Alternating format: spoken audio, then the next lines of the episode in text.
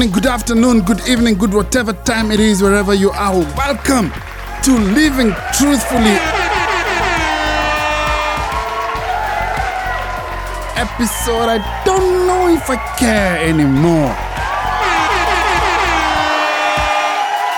Because it's 2021.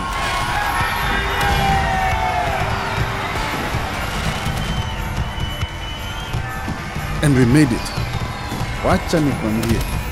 2021 I hey, I wasn't sure if I was gonna see it. But here we are and we thank God for it.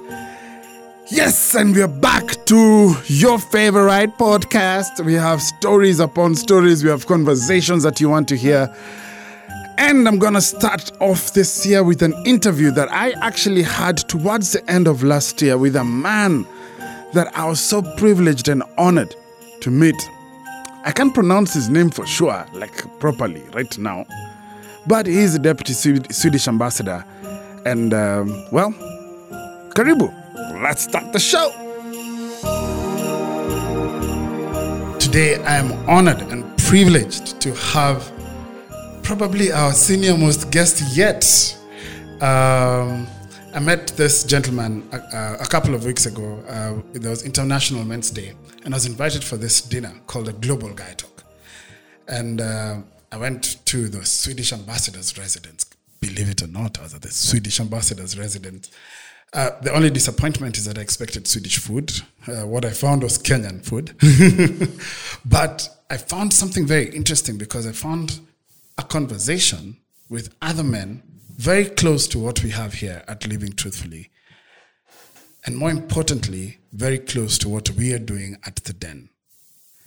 And gentlemen, I used to, say, I wanted to say ladies and gentlemen, because I know the ladies are, li- are listening, but gentlemen, the man that was behind this conversation is a man that I have the privilege of introducing to you today. He's a deputy Swedish ambassador to Kenya. His name is Michael, I hope I say this right, Yalmaka. Well done. Well done. Uh, and please give him a round of applause as he comes right in. Karibu, Michael. Thank you. Thank you for having me. Michael, how, how do you pronounce that second name? In English, it's turned into yell maker. yeah. Do you yell? I don't yell much. So that is not a proper representation of who you are. Not, not quite, no. I wouldn't, wouldn't say so. But how do you say it in Swedish? In, uh. Hjalmokar. Oh, there you go. Yeah, exactly. Does it have a meaning? It has zero meaning. And, and there aren't many of us with that name. Oh, really? No, So where does it come from? It's an old it's an old family name, Okay. uh, which was taken a couple of generations back. Okay. Uh, and now we're about 45 yell makers Oh, wow. around the world. I- you know, I think I feel like there's an opportunity to actually create a product called Yell, you know, whatever it would be, and then you have this family of Yell makers, you know, that that that started this product. But it's really good to have you here. Thank you so much. Um, It's my t- pleasure. Tell me something, Michael. When when did you know you wanted to be a diplomat? Um, well, I, I grew up as the son of a diplomat, Oh wow, uh-huh. uh, and I think uh, when when you grow up in that type of environment Yes. where you're moving around a bit, our fir- my father's first posting was here in Kenya, Oh wow. so I grew up here in '79 to '83. Oh, that's that's crazy. You were you you you were here during the coup. Yes, indeed. Do you remember it? I have no memories at all. I'm afraid. I was uh, I was here between the ages of four and eight, Oh wow. But so I have very few memories. yes. But in, living in that environment, hearing those conversations, I think it gives you a little bit of a different outlook on life Yes. uh, than if I had grown up um, in you know in a non-diplomat family in in Sweden. Yeah. Um, and it just sort of it, it gives cause for some some interests and some uh, some questions about the world. Um, and then I accidentally happened to start studying political science. Accidentally. What It sounded accident? general. it, sounded general enough that it would be interesting. Yeah. It didn't have any natural sciences as part of it. Okay. So I got away from math, chemistry, Yes. and biology That's and that stuff. That's clever. for me ve- necessary, uh, and I simply uh, continued down that path. Uh, then I did a year of a master's in development studies, and then I got an internship at the ministry, and uh, and that was it. Fantastic. Tell me, tell me about the work that you do here. You're the deputy head of mission here. Yeah. Um, and I know the mission here covers several countries. You cover Seychelles, you cover Com- the Comoros Islands, um, and of course Kenya. Uh, do you cover any other countries? No. Okay, Uh, it's those three that the embassy here in, well, And Somalia as well. Somalia. That's Yeah. the difference. We have a we have a construct here which almost becomes an embassy within an embassy. Yeah. So one of the sections here at the embassy Mm. deals only with Somalia, Mm-hmm. both the political relations and the development Okay. support Mm. uh, that we give to Somalia. Uh, but in my role as deputy, it, it, it's all about Kenya, Seychelles, and Comoros. Okay. And what does a deputy ambassador do on a normal day? On a normal day, uh, well, I mean, I'm, I'm in charge of the what we have here called the section uh, for politics and trade. Okay. So we follow the, the political developments in Kenya, Okay. uh, which are many. uh, I, w- I will not ask you about those. no, it's fascinating. It's a five-year election cycle. Yes. If you compare to Sweden, where Yeah. it's about a month and a half, more or less. Oh, really? Here, the election Yeah, I mean the election starts. ends. Yeah, it's it. The, the next process starts immediately. The first one is done. Exactly. Yeah. In Sweden, it's a matter of a few months where the political temperature rises. Okay. Mm. Uh, so that's a huge difference, uh, but fascinating to, to take part of. Uh, so it's about following that and reporting on that. Uh, but then uh, it's also about uh, trade. Okay. So following the, the, the trade situation here in Kenya, trade between Sweden and Kenya. Are we, are we trading much between Kenya We're, we're not trading much. We're looking to increase Okay. uh, on both sides. Just for curiosity's sake, and you can decline if, if this crosses a line. Don't worry about it. But is, what are your what are the trade interests that Sweden would have with Kenya? Like, what do you see from Kenya that you'd say would love to trade with this?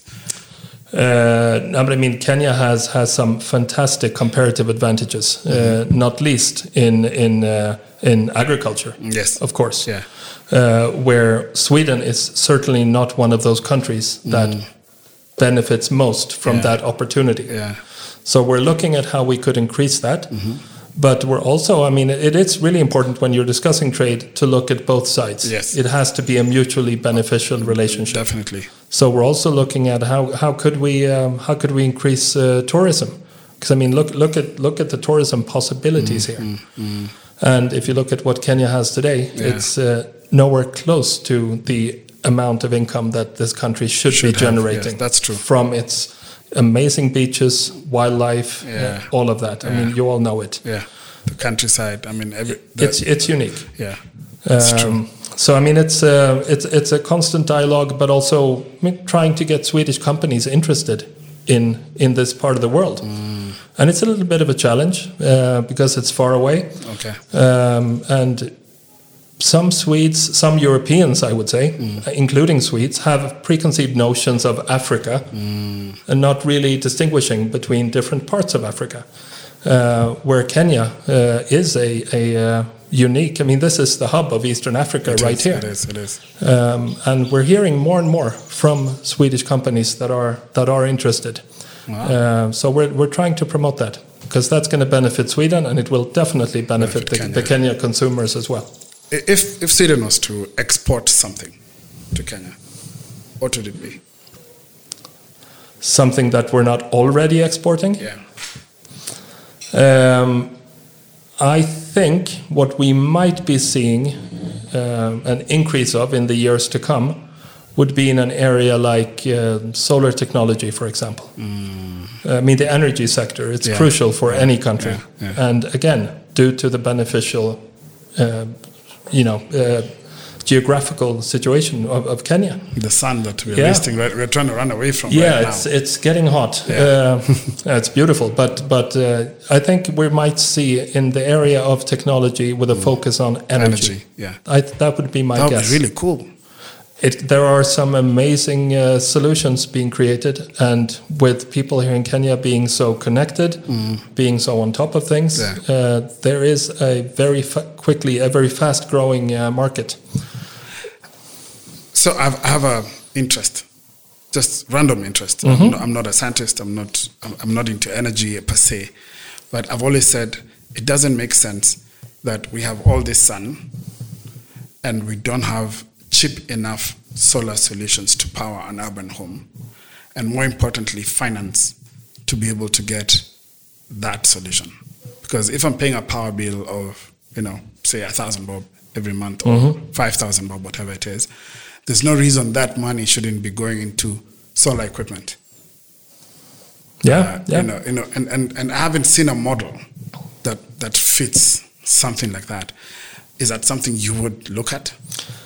It is something that Sweden is part of looking at in many parts of the world, uh, including in Africa, uh, because it is, of course, the um, a much cheaper and better uh, energy Cleaner, source yeah. than cleaner, especially than than most options. Um, and there are companies, an increasing amount of companies, looking into this, Um, and we're with various instruments. And please, I apologize to all the listeners and to you. I'm not an expert in this field. No, no, uh, neither am I. I'm just. It's, it's just a matter of interest. No, no, and uh, I mean the the private sector is there. It's a matter for us as a part of the public sector to catch up and to find the correct modalities and instruments to make that affordable to as many people as possible in a country such as Kenya. I agree completely. Tell me about your family. I, you you were about to call your wife just before we started. Yeah, Um, I'm laughing because of the look on your face. no, I was trying to call her to Yeah. just check in, and she didn't answer. Uh, it's. Uh, I, I don't have any advice for that. I have no response. But tell me about your family, man. Uh, I'm married since. Oh, now we have a car alarm going off. That happens.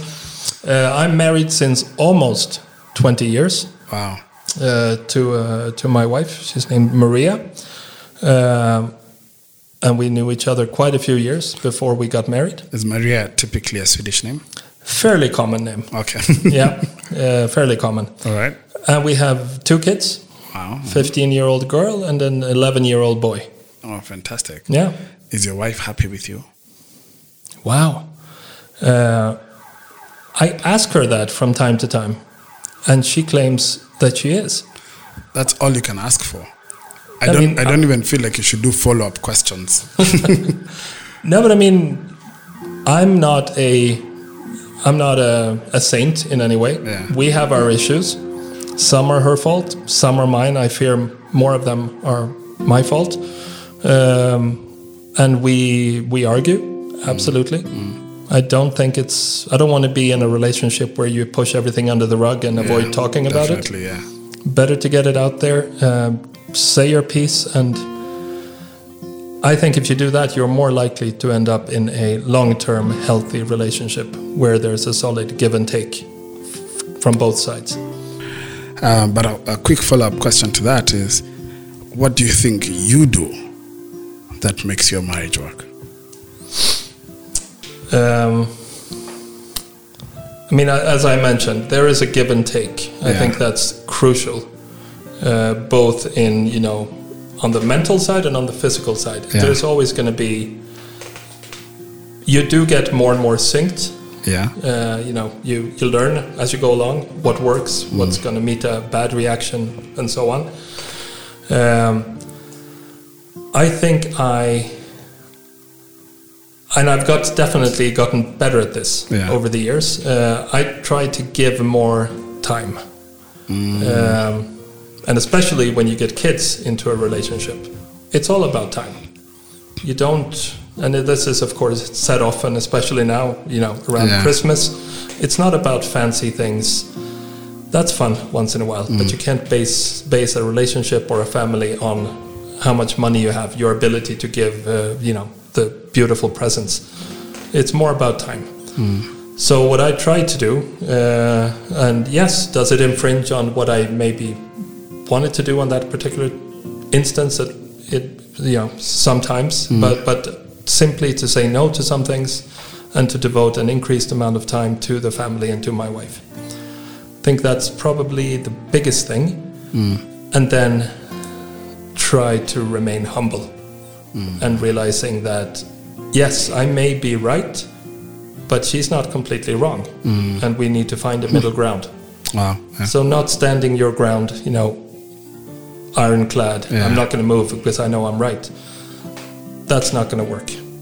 Wow. Not with my wife, at least. Uh, what does she, what, what does she do? she is a teacher. Oh wow. Uh, so uh, primary and secondary uh, school level. Yeah. She's been a teacher for 16, 17 years.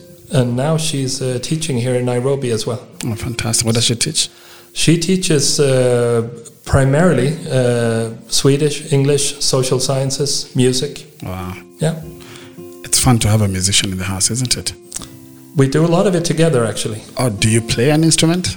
My, I made the mistake, or I, I'm going to blame this on my parents. Okay. They put a, do you know, a trumpet Yes. in my hands. Yeah. Uh, or I can't even remember if they put it there or if I wanted it. you found it, yeah. And I played, I think, from second to ninth grade. I just, I'm probably the least talented trumpet player you will ever find. But the horns are fun. They're, oh, but they take so much practice. they do. They take so much practice for it to be enjoyable. Yes. And I was never able to get to that level because I also didn't enjoy practicing it. but I sing. Uh, so my wife and I, we actually first met in a music school in Sweden that we both Wow. attended from fourth to ninth grade. Oh wow. Uh, What what part do you sing? Are you a tenor? Are you used to be a tenor, Mm-hmm. but the the singing voice is a muscle; it needs to be practiced. So Yes. I'll be a low tenor or a bass. or a, or a baritone Yeah. going down? Yeah. Okay, that's really cool. I, ca- I can't wait to hopefully one day hear you sing and hear you and your wife sing. Mm. Uh, but you, you brought up something in, interesting, and allow me to go there. The influence from your parents. Mm. Your dad, a diplomat, um, and definitely we can see what the influence of that was.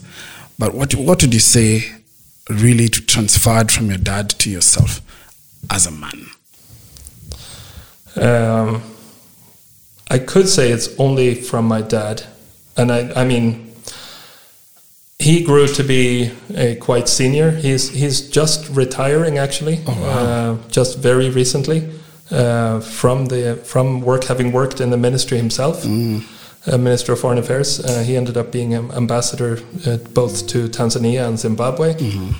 Uh, and one, if there's one thing that I always, that will never leave me from what, and not necessarily that he has told it, said it to me, but he's imprinted by his way of acting, is basically you don't treat people differently um, depending on who they are.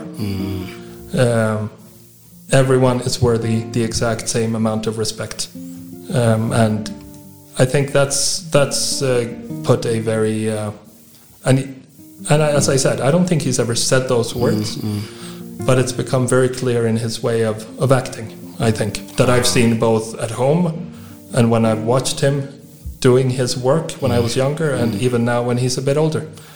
It's uh, and I I find that a very I find that to be a very uh, basically a, appealing.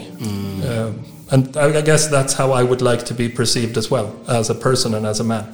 Wow, that's that's deep. That's very cool. Sorry, I didn't mean to go deep. No, no.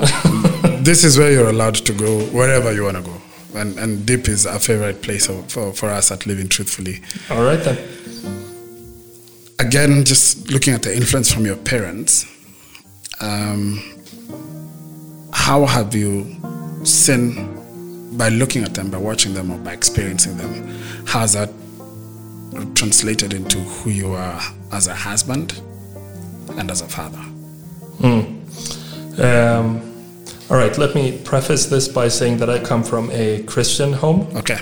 I guess most listeners, some listeners will will know that Sweden is not known for its Yeah. for its you know deep and widespread religious Yes, beliefs. Yes.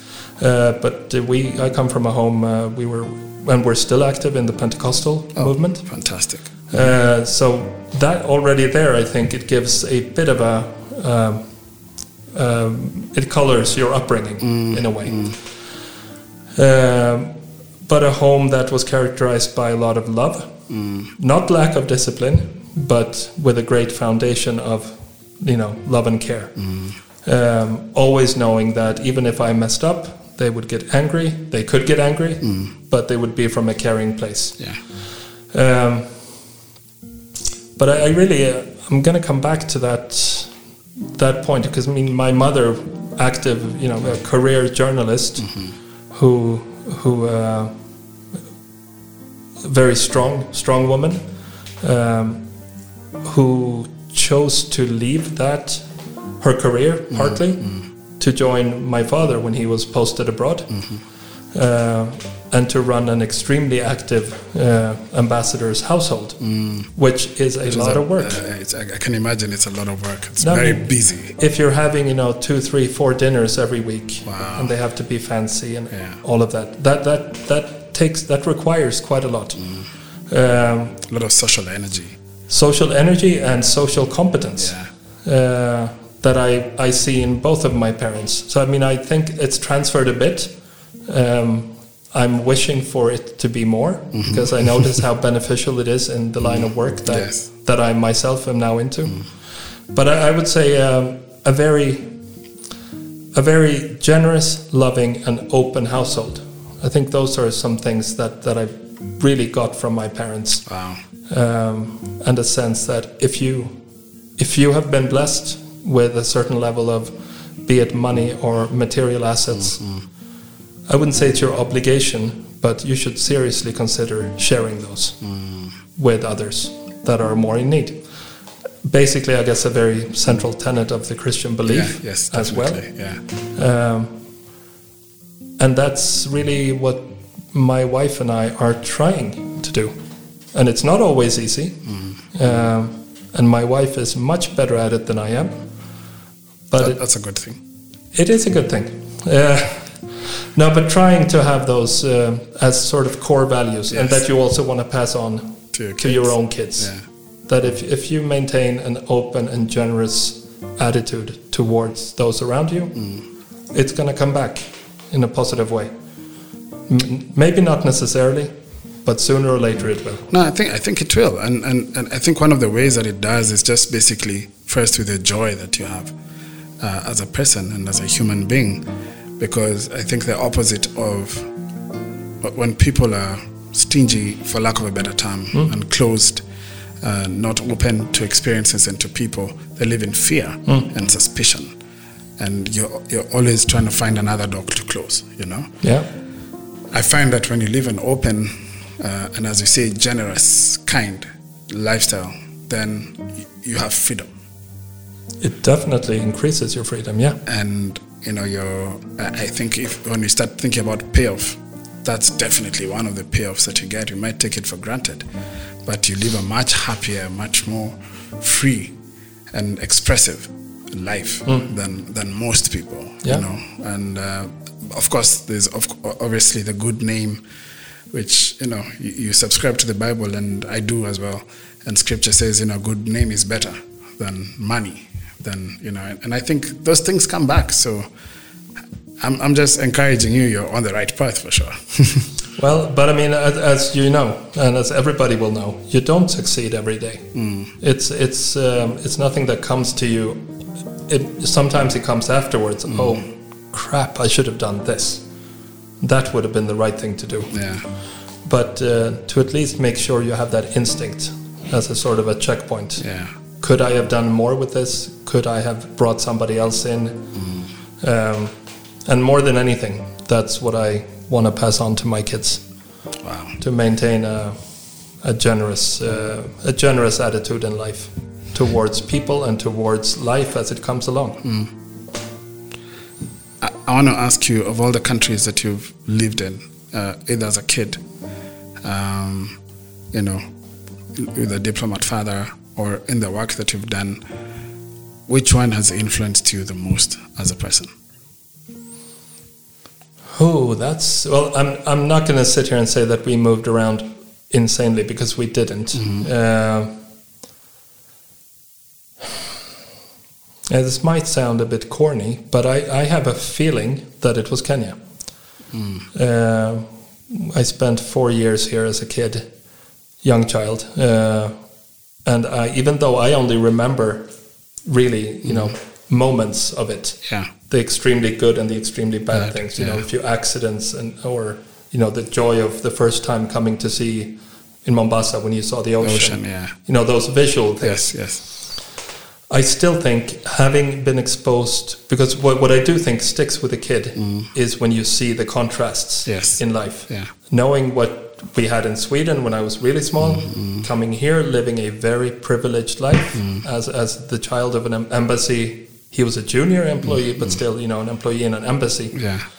living in a nice house and all of that while you're driving around Nairobi and you see people on the streets. Uh, it still strikes me that seeing that contrast uh, puts it, it, it, it sort of gets wedged in your mind. Um, it certainly did in me. Hmm. Um, so the idea of, of you know coming back to this part of the world while not sounding too naive, but seeing if there's more that we could do. Hmm. What can we contribute with? Hmm. Be it here at the embassy, you know, where there's large scale programs where you rarely see the benefit for the individual, or be it having employees at our house and treating them well, fairly and well, and, and, and seeing how they can make use of that. Uh, I, I think it's, uh, I think really it, it would be the Kenya years that left the most lasting impression. Wow. Thank you for saying that because I'm very proud of my country right now for that moment. You know, because I, I think it's not it's not so much the things that we say that we're great at, but it's the lasting impact Yeah. that that you have on people, and that's definitely lasting impact right there. I want to want to latch on to a statement you made. Um, you don't always succeed. nope. And that's true. It's true. It's been true of my life. So I'll tell you something. I started this podcast because I failed. Mm. I started this podcast because I failed at my marriage. I failed as a businessman. Mm. I had to shut down a business. I, you know, I got divorced, and I lost everything I, I had built my life upon up to that time. And my healing process, um, which is really the background of this podcast, my healing process brought me to a place where I came face to face with myself. And in that process, I said, you know what, I want to not just be aware of who I am, but I want to be able to accept and acknowledge it. And in my process of acknowledgement, I came up with this podcast called Living Truthfully. And so we, we go deep here, you know, we go very deep. I'm noticing. Um, and, and for me, I found I was able to find purpose in my pain. Um, I started this podcast as a way of probably saying the things that I felt I had withheld for a long time, being vulnerable for the first time, and wanting an outlet. And I thought people don't listen to podcasts, so so I started one. I was wrong, um, uh, but then it also became the place that gave other men an opportunity to speak their truth. And we, in a silent way or in a, in a quiet way, started a, a revolution, in a sense, a space where men spoke their truth. And I like that statement you made you don't always succeed. Because a lot of times we find failure as either a place to propel or a place to have uh, reflection many times it's broken people. And I want to know when did you feel, when was it last time, when was the time you felt you had failed the most?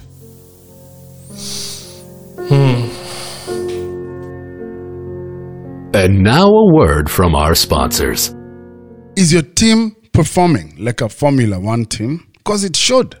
It should be high performing and with great precision. After over 13 years of building teams for some of the biggest companies in Kenya and Uganda, I have developed the ultimate team building thought process named Pit Stop. Now, this process will help your team build trust, become innovative, and increase performance.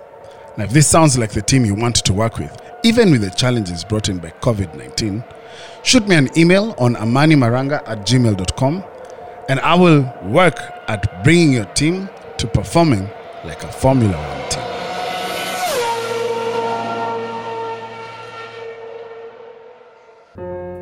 And now, back to our story. And I want to know when did you feel, when was it last time, when was the time you felt you had failed the most? Hmm. it's a matter of choosing, choosing really. I mean, first, I at least I fail on a daily basis. I think it I mean that both as a as a person, as a man, and not least as a Christian, that simply must be recognized. Hmm. It could be the smallest things. How I get angry if somebody is driving badly in front of me on the street. Um,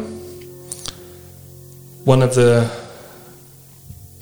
biggest, you know, but then you have those momentous moments that really end up defining your life. Um, I think it's my biggest failures are ones where my professional ambitions, uh, my professional desires, have clashed with my family life. Uh, you know, if you're, I'm not that young anymore, but you know, a few years back, when you're, you have this vision of where you want to go, by when you want to have accomplished So certain much. things Yeah. uh, and it can be it can be disastrous if you get blinded by that ambition be it in this career or if you're a businessman or whatever you do it's still something that can be a very powerful thing and take up your whole being um, and i think yeah so about five years back was probably my my biggest crisis uh, when I was involved in a very large project at work, traveling immensely, uh, and uh, spending some months. I was clearly away from home more than more more than I actually spent time at home with my family. Uh, and well, I mean, it, it ended well, uh, which for for which I'm extremely grateful today. But having having done made a few choices led me onto a path where it all could have come crashing down uh, including my marriage which was seriously um, which was seriously tried uh, during this this uh, period um, so I mean I we came through this and uh, work-wise you know things stayed on the on the right path but yeah, it cost me. I eventually ended up in the hospital for exhaust, exhaustion uh, Wow. and some some heart problems, uh, and I needed to to do some changes and prior, prioritize a bit differently. Uh, so I, I would say that's my biggest failure, where I really just sort of had the eye on what I thought was the price, and it became too difficult to to juggle both worlds. I'm wondering how does that inform what you said earlier about giving time to your family? Yeah. Do you feel there's a there's a direct connection between what happened five years ago and now? I mean, what happened during that period uh, and lasted for a few years. It's it's difficult though because I got to experience work-wise some of the most. I mean, I learned so much about about the stuff that I work with, but also about myself in those situations. Uh, but in the end, it did. It went. It went too far, uh, and let's just say that when when I was done with that, and I in our line of work we need to choose our next Yeah. posting, Yeah. or you apply Yeah. for a number of postings, and then you if you're if you're if you're lucky you get one of them. Yeah. Um, and I was choosing between Nairobi and other places, Um and I ended up only applying here Wow. to Nairobi for that specific reason. Because I thought here work will be work will be fun. It'll be fascinating. It's one of our biggest embassies uh, in the world, uh, but I will be able to have the time that I need with my wife Family. and my kids. Yeah. Um, so I would say that conscious decision of not looking at other places that potentially could have been more rewarding career-wise Yeah. uh, was probably one of the best decisions I've made Wow. Three years ago. Yeah. That's that's that's a good story. It ended well, but I can tell you it was uh, heading in the wrong direction for quite a while. I want to follow that up, you know, uh, and, and and you know, just just in a sense, to as a man, you have this ambition is like wired in us. You know, we, we have our illusions, in a sense, or desires on one, on one hand, of grandeur, of greatness, of impact and legacy. And the thing, and I want my name to mean something, you know, and you know, I want to have impact and I want to make sure that my presence is not forgotten, you know. Um, and I feel like that's God given. I feel like that's God given. I, I often joke and say God gave Adam a job before he gave him a wife, you know. Uh, he, he told him, go tend the garden, name the animals. So I feel like that, that work thing is, is, is God given. It's not our fault that we have it. No. Um, and yet, often, we have to make choices that, in some ways, sacrifices that. And I'm wondering what, and, and, and for good reason. I mean, there's no reason better than family. Hmm. And I don't think I'd, I'd choose my family first over a job any day. But I'm wondering, what does it do to you as a man? You know, when you have to make that sacrifice? What does it? What did it do to you? Well, let me put it this way: I will not, and this I'm only speaking for myself. I'm not going to call what I did a sacrifice. I would say that it was uh, saving grace. Okay. More than more than a sacrifice. Um, I mean, when you when you're in a relationship, and if and this happens to many people, where one of the parties is for a period more successful, or gets that promotion, or gets the salary raise, um, and that can cause friction. And I mean, and I, I think it's important over time that you you do what you can to balance balance it out. Uh, if there are sacrifices to be made, they must be distributed fairly equally between the two parties, no matter what relationship you're in. Uh, if you, as, I mean, but I mean, I agree with you. Um, us men, whether this is genetically coded in us, uh, which I fear it might be, or if it's socially uh, brought upon us from birth, you know, we're supposed to be the main breadwinner. We're supposed to provide um, and be successful, and and etc. cetera, et cetera.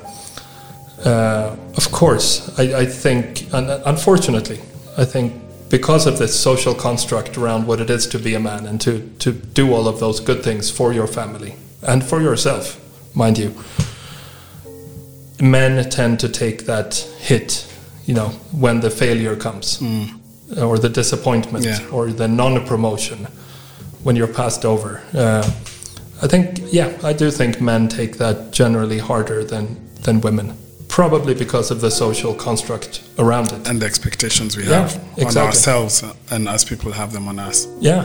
Um, in in my case, when that has happened, uh, which it has on a few occasions, um, I mean, yeah, do you, you don't want to make people see you? cr- You don't want people to see you cry, right?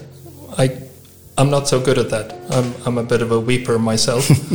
uh, but the person who sees me crying constantly is my wife whether we're watching a sad movie or whether I've been passed over at work or what whatever it might be.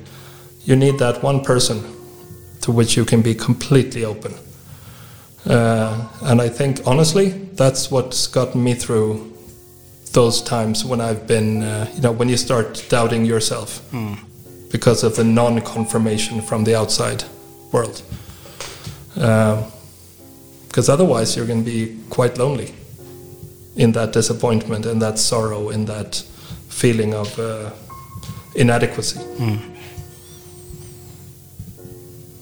I think you just made me think about, you know, the number of times I've wished I had someone that I could be as open with.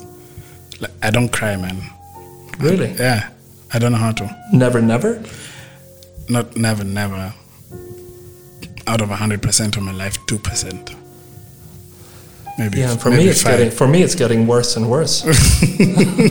but I have a grandfather and a father who are both quite easy on the tears. Yeah. So for me, I think it's just I think passed it's, on. I, I think it's an excellent thing because the moments I wish I could cry. Like, I kid you not. Um, yesterday, I learned I lost a friend Hmm. who was hiking in Elementaita, got a heat stroke. Really? Yeah, Oh, I'm sorry. sudden. And I was, I mean, I was shocked and sad at the same time. Yesterday, my best friend relocated to the US. And so my kids, their mom and I were there too because his kids are best best friends to my children as well. We mm. brought them up together. He's a godfather to my kids. Mm. And so we were there to say bye before he went to the airport and my, my children bawled. I mean they, they, they just cried and cried. and I wanted to cry with them. But I Nothing? Nothing. So I got home in the evening, and I kid you not, I got home in the evening, and I had this acknowledgement that I've had a really sad day. Yeah. You know, like I had this, I knew it in my head that I've had a really sad day. Like I was carrying, I was carrying a lot of grief, hmm. and I want to have an outlet for it, but I don't know how to cry. Yeah, I don't know. This is when I don't know what to respond because I'm my situation is completely the opposite. I'm actually, and I spoke to my wife about this as late as this last weekend. That I, I feel it's becoming almost socially embarrassing, with you know tears flowing. Yeah, Uh, be it, I mean, we just had a loss in our family. Uh, I'm sorry ba- back in Sweden, uh, somebody who meant tremendous amount to, to especially to my wife, uh, has been with her her whole life, um, and close to our kids. And whenever we talk about it, it happened a couple of weeks ago. Hmm. You know, whenever we talk about it, or when we were looking through pictures and we see pictures of her, this uh, that comes back immediately, and I don't know, it strikes. It's like a, hitting a button, and the tears start flowing. So I would say for me, it's almost socially awkward. But I really don't know how to comment on not being able to cry. Yeah, and it's not. I'm not resisting it. That's the thing. I'm not resisting it. Yeah. I think I'm past that thing of men shouldn't cry, and any. I, I, I, I walked past that choir, you know. Yeah. And I, I, I accept the emotional awareness, hmm. the embracing the different emotions that I feel, and so I was aware. I was, I was and I, I embraced the fact that I'm sad. Yeah. I felt the loss, but I don't know what it will take to have. Yeah, and I the mean, tears. I guess it mean tears mean different things to dif- different people. Some people feel that it's the greatest relief just to be able to cry. To me, honestly, I have. There's no specific meaning to it. It just happens. Uh, be it from you know the passing of a loved one, or a movie that I find, or be it watching you know Extreme Home Makeover when that woman, single woman with Yeah, eight yeah, kids, yeah. when she gets that beautiful new house, it's impossible not to cry. So that that's the closest to when I cry. that's the closest to when I cry. so you need the Hollywood version. So, so I need the Hollywood version. So uh, Extreme Makeover, um, Britain's Got Talent. You know those Got Talent moments. Oh, they- yeah, they're they- horrible, And, horrible. They, and they play this, just the right soundtrack for the moment, Mm. you know, and you are in jubilation with that person, and I'll feel the tears, you know, come just close to my eyes, and you know, clean out the little dust that there is, Oh yeah. and then go back. All right then. To be honest, I'm not sure it's something you need to work on, so to speak. Uh, you seem to be a guy who's got his emotions fairly close by. Fairly I, close. I by. wouldn't put too much too much weight on But the I wanna tears cry- I want to themselves. cry. I want to cry. I want to cry. Yeah, I'll let you know when I figure out the code. Okay, thanks. I need it. Call me the next time you're crying. Sh- Sure. Uh, maybe it will trigger something. It'll be embarrassing, but sure. no, no. I, I mean, we're here now. We, we've learned some vulnerability with each other, so Yeah. we, we can cry together. Yes. Let's talk about global guy talk. Mm. Let's. so let me set some context for it for the conversation that I want to have with you, because I feel that first, you know, it's been said randomly and loosely, and sometimes people in this, especially in this part of the world, they say it sometimes in jest. You know, men have been left behind. You know, the boy, the boy child. We talk you hear about the boy child. You know, Mm. the boy child. Um, I'm not even on that bus, but I'm on the bus where I feel like the opportunity for real, honest, vulnerable conversations for men. No one wants to put energy into that. Hmm. At least that's what I felt. Hmm. Okay? So there's a lot of this good stuff on female empowerment. And listen, I have a daughter. I want her to live in a world where she feels she can be heard, where she doesn't have to work twice as hard as a guy to get any opportunity, where she's treated fairly, and where she can be a full woman. Hmm. And that doesn't mean that she gets any less of anything. Hmm. So I want to make sure, I want to live in a world where she has all equal opportunity. And I feel like she's getting there. She's in that, she's in that generation that will probably enjoy that. Hmm. I do feel, however, that there has been an impact on men that came as a result, direct result of female empowerment. And I feel like that impact was a blame game. You men, you men, you men hmm. are not doing this. You're not creating this. You're not doing the patriarchy, hmm. this conversation. And it could have some truth. But as a result, any effort that was or is created for not even empowerment, just space for men, I feel like no one wants to be on that path. And for the last two years, I felt alone. Hmm. When I started this conversation on men, just having men alone, I even got some backlash.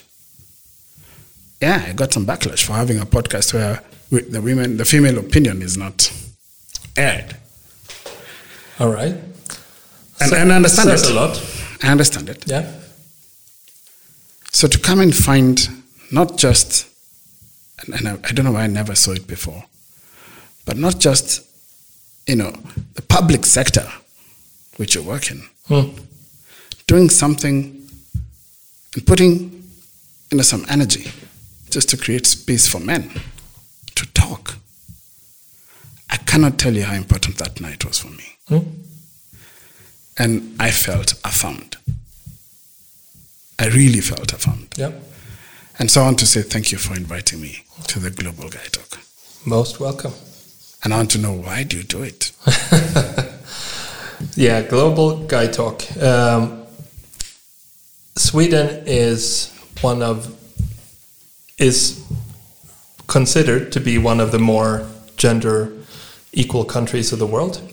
Uh, since uh, five years back, we're also sub- driving. Uh, we're also promoting what we call a f- uh, feminist foreign policy where we're looking at the rights and the resources. And there's a third R that I cannot believe that I'm forgetting at this very moment. Uh, for, of, of women in, in, in foreign policy. I mean, this comes from, of course, the long history where women have often been shoved aside.